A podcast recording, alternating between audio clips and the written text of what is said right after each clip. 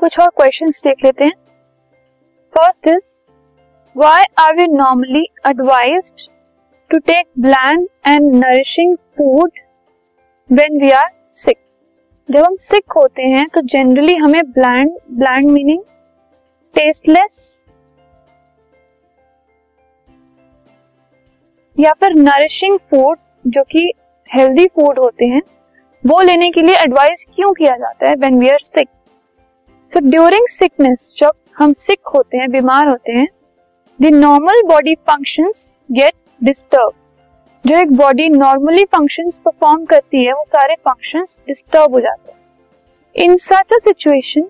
food that is easily digestible containing adequate nutrients are required for the speedy recovery उस sickness से, उस illness से recover करने के लिए रिकवर होने के लिए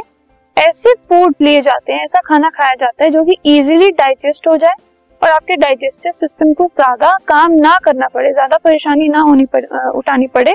to digest that food plus वो फ़ूड एक तो इजीली डाइजेस्ट हो जाए और इजीली डाइजेस्ट होने के साथ साथ सारे न्यूट्रिएंट भी प्रेजेंट ठीक है?